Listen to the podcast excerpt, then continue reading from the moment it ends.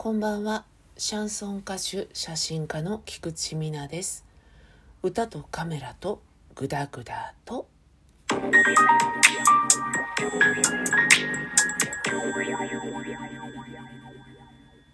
今日のお茶はですね東方美人茶みたいなネーミングのお茶でしたよ。はっきり覚えてなくてすいません。えっ、とお店でいいかなみたいに思って購入したんですけれども創建美茶とか16茶ってまだある？なんかそういう系のブレンド茶ですね。えっ、と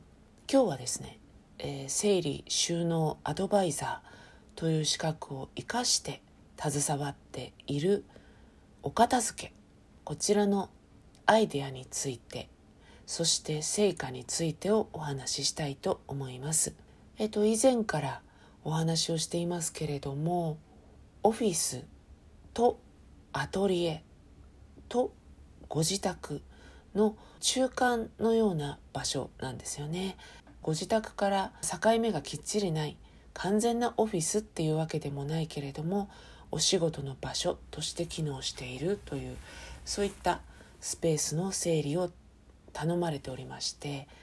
定期的に伺って整理収納をやらせていただいているっていう感じなんですけれどそこにはですね入り口入って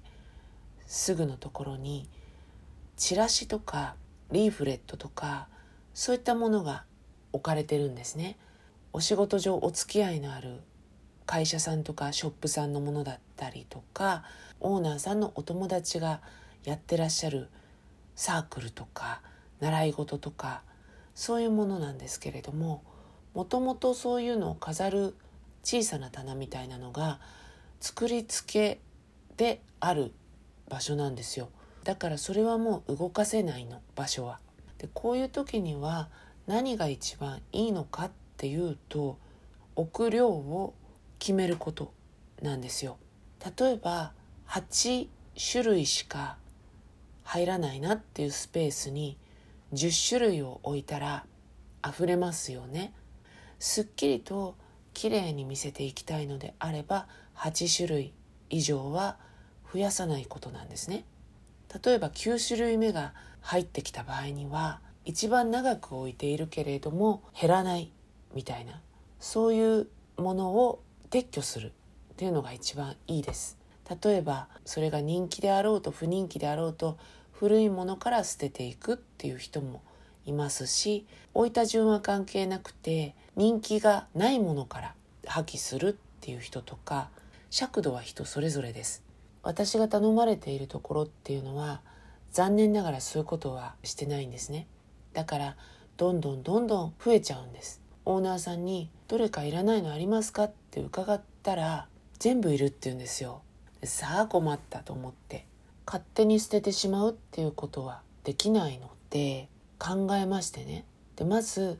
見栄えが悪いなって思ったんです。ちょっと重ねることによってなんとかぎゅうぎゅうにはなるけれど置けるかなって思ったんですけれどもチラシって紙とかなので立てかけておいてもなんかへたってきちゃったりするでしょ？あとお辞儀してきちゃったり見た感じが本当に乱雑でだらしないな汚いなって正直思ったんです。一つ一つはおしゃれに作ってあるチラシとかリーフレットでもそういう状態で置かれたら汚いなっていう印象になっちゃうしこのチラシもらってこうかなって思ったとしてもそれを抜くことによって雪崩が起きるかもっていう状態だとやっぱやめたってなりますよね。あと単純に汚いところから取っていこうと思わないでしょ。それで私が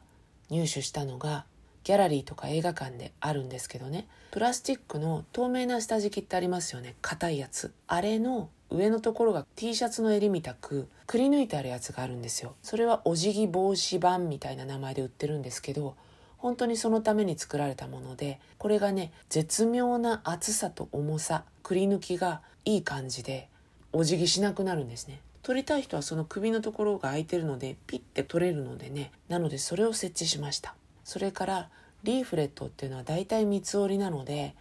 これもねよく居酒屋さんとかが表に看板とかおすすめメニューを出してますよね。あそこにリーフレットを入れるストッカーみたいなのがちょこって引っ掛けてあったりするんです。それを入手しまして飲食店で使われてるものなんですけどその棚に外側から引っ掛けたんですね。そうすると棚からポケットが増えるわけですよ外側に。収納箇所が増えるんです。リーフレットは全て三つ折りとかにしてポケットの中に入れていきました。それから大きなものはお辞儀防止板で倒れないようにして半身ずつ重ねるような形で